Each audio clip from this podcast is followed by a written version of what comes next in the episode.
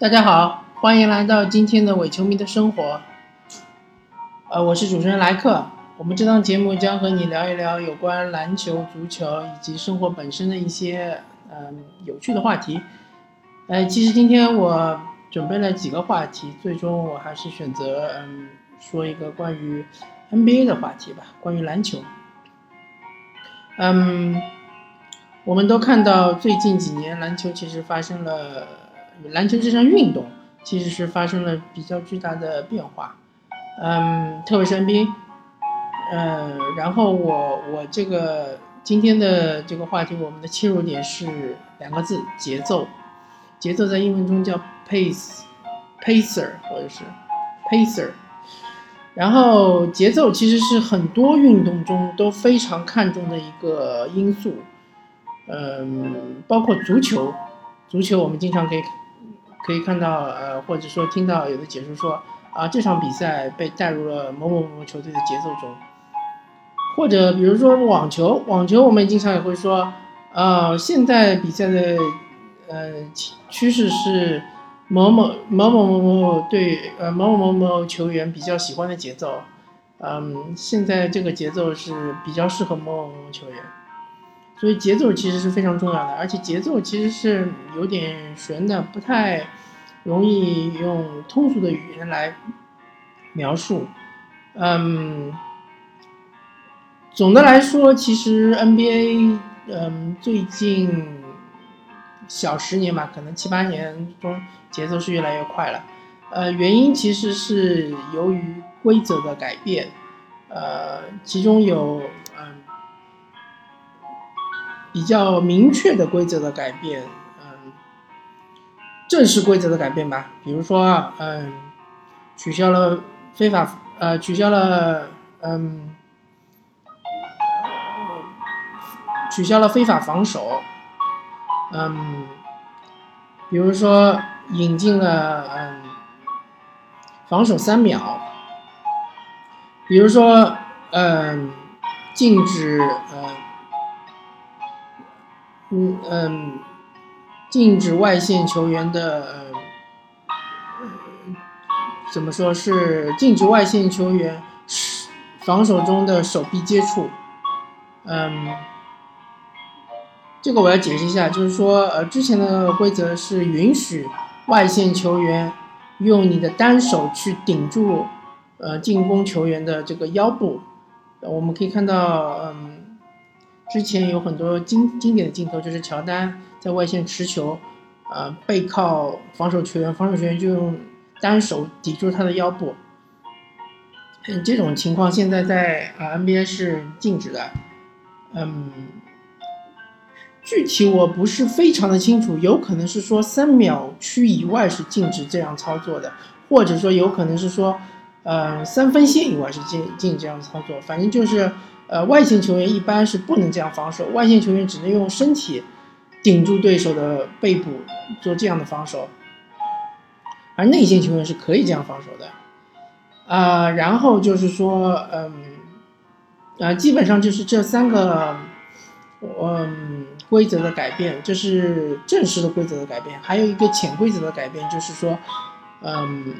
内线球员冲啊，外线球员小个球员持球突破冲入内线之后，与内线的中锋或者是大前锋发生身体接触之后，呃，裁判倾向于判罚，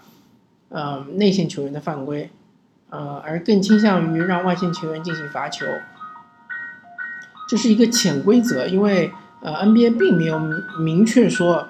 我们这个发生了呃类似的改变，但是我们可以从嗯。至少我本人，嗯，从几百场的这个这这几个赛季的比赛来看，嗯，这是一个非常明显的一个，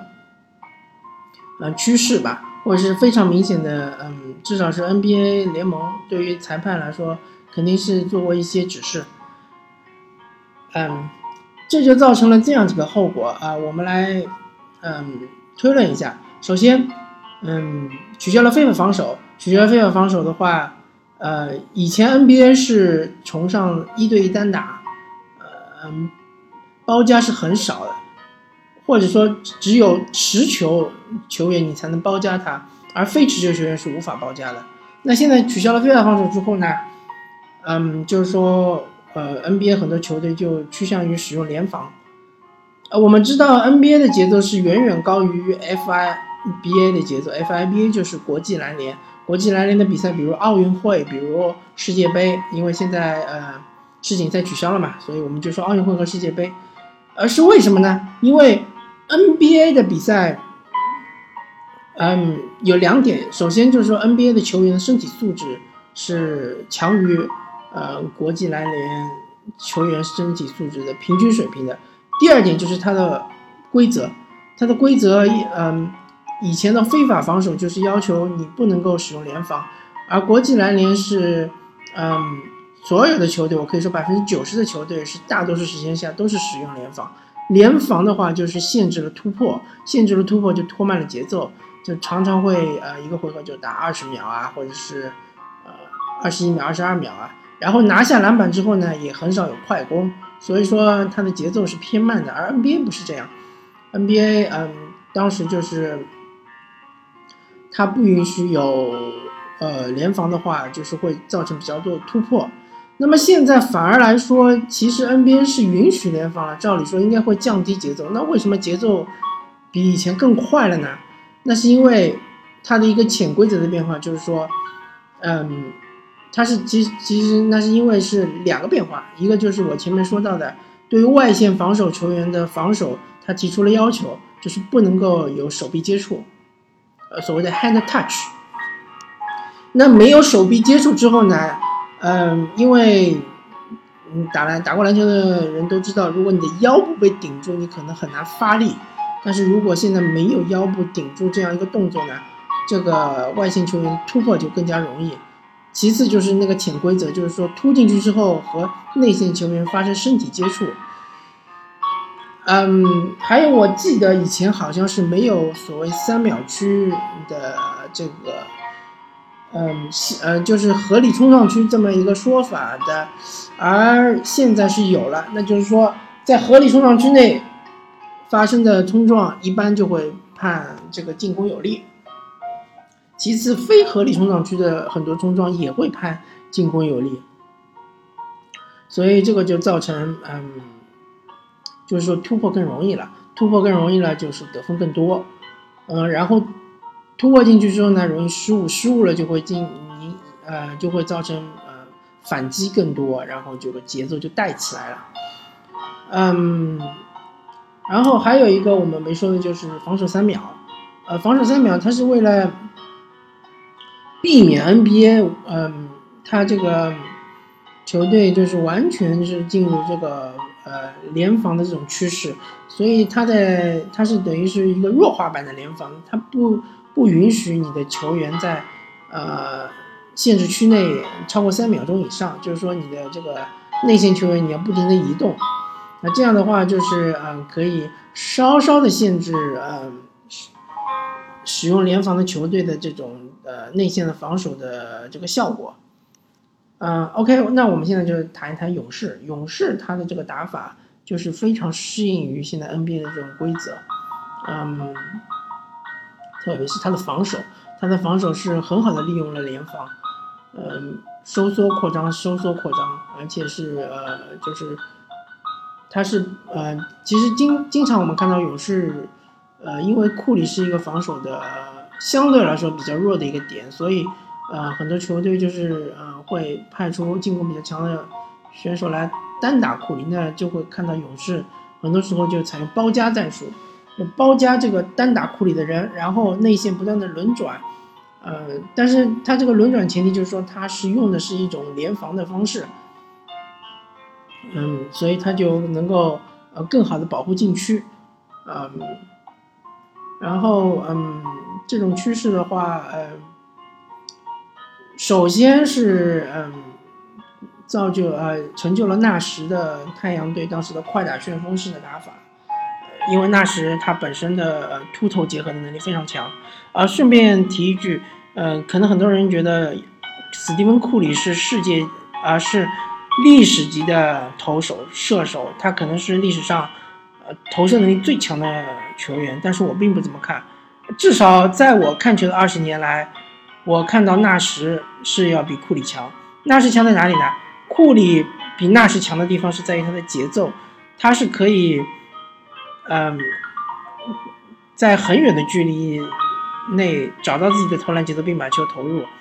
呃，就是说他的距离是非常的远，可以离三分线一步、两步、三步、四步，甚至在中圈附近投进三分球，这是他比较强的地方。但是相对来说，纳什强的地方是在于，他可以从三分线一直到内线，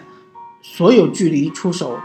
都保持非常高的精准度，而库里并不能做到。嗯，我们可以看到总决赛里面，库里在三分以内的。投篮其实是很少很少的，而且命中率也是非常差强人意的。嗯，他其实已经习惯了那种就是所谓的穆雷的那种呃推崇的法则，就是呃最高效率的法则，就是要么就是三分，要么就是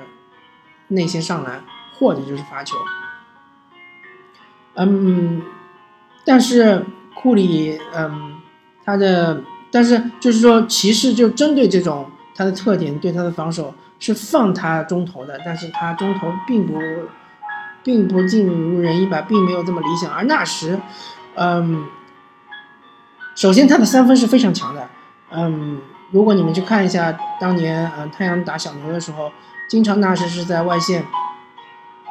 嗯，面对诺维斯基的防守，因为他们就是做个挡拆嘛，比如说纳什和小斯挡拆，然后挡拆之后就是换防，换防就是诺维斯基防纳什，经常是顶着诺维斯基投进三分球，而且这个命中率非常高。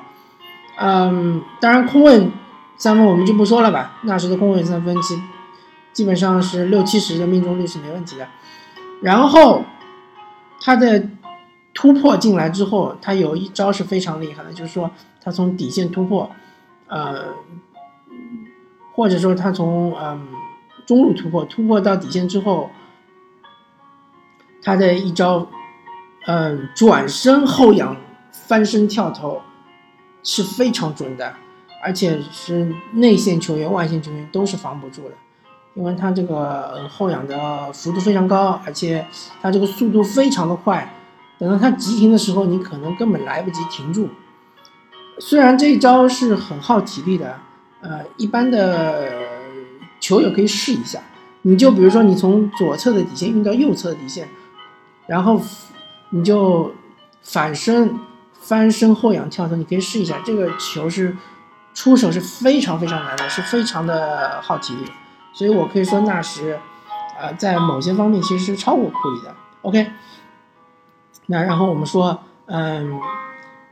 然后纳什他带领太阳队获得了一定程度上的成功吧，他自己获得了两次 MVP，但是他没有，他们没有拿到总冠军。嗯，然后我们就看到，呃，一系列的球队就沿用太阳的打法，甚至包括马刺有一段时间也是沿用太阳的这种打法。然后慢慢慢慢，我们就看到了勇士，勇士他有一个契机，就是说他，嗯，队内有两个历史级的投射手，有克雷汤普森和斯蒂芬库里。嗯，我还想说，库里他其实有他的弱点的。作为一个控卫来说，作为射手来说，他其实是呃几乎是完美的。他的唯一的瑕疵就是我说他和纳什，呃之间的这个稍微有那么一点差距的地方。嗯，然后但是如果作为控卫的话，他还是有许多需要改进的地方，比如说他的那种嗯。保罗式的控球切入内线，